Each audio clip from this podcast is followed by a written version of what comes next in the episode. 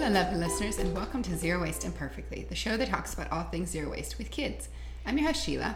I'm the owner of Embrace Less Waste and Life Essentials Refillery, a zero waste store in Wesley Chapel, Florida. Our show is short and sweet to the point, and this morning you can hear my cat in the background. That's Casper. He keeps meowing. I don't know if you can hear that, but he's there.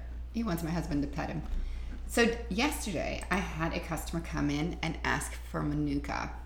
And I've heard of it for many years and I know there's benefits to it, but what exactly it is, I wasn't quite sure. So I did some research because I assumed if I don't know, other folks must not know either. So Manuka is a specific type of honey and it is from Australia and New Zealand. This is the only place you can get it from. So if the label does not say from Australia or New Zealand, it is not the real deal.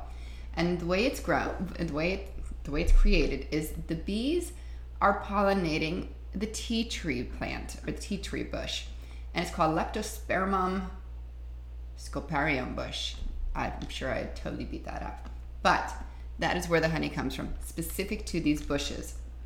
And the potency of this honey is rated differently. So there's actually an organization that helps rate the it says the concentration of the signature compounds, and that's the UMF. And so the one that's UMF 10 plus is the medicinal grade, and that would be the one that is uh, that's the one that you'd want to use on burns or cuts. Um, anything other than that, you would not want to use on it because it's not as antibacterial or anti-inflammatory. And there's three components that make Manuka what it is, and those are MGO, DHA, and what's the other one? Where's the other one? And the leptospermin. Sperin. Leptosperin. Those are the three things. So those that's what's that's what anal, what is analyzed, and you can use use it for eczema, dermatitis, cough and sore throat, digestive health.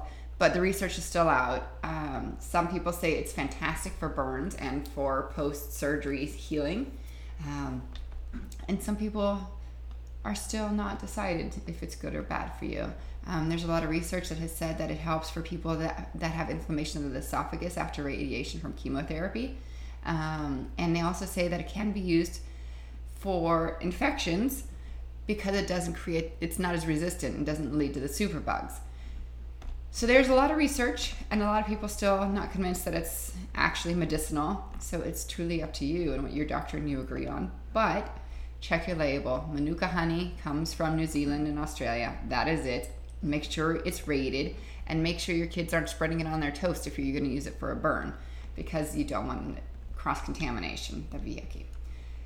I'd love to know have you used Manuka? What were your results? Were you happy with it? Or did you think, eh, not really doing what it should be? I'd love to hear from you. You can find me on all platforms at Life Essentials Refillery. Have a great day.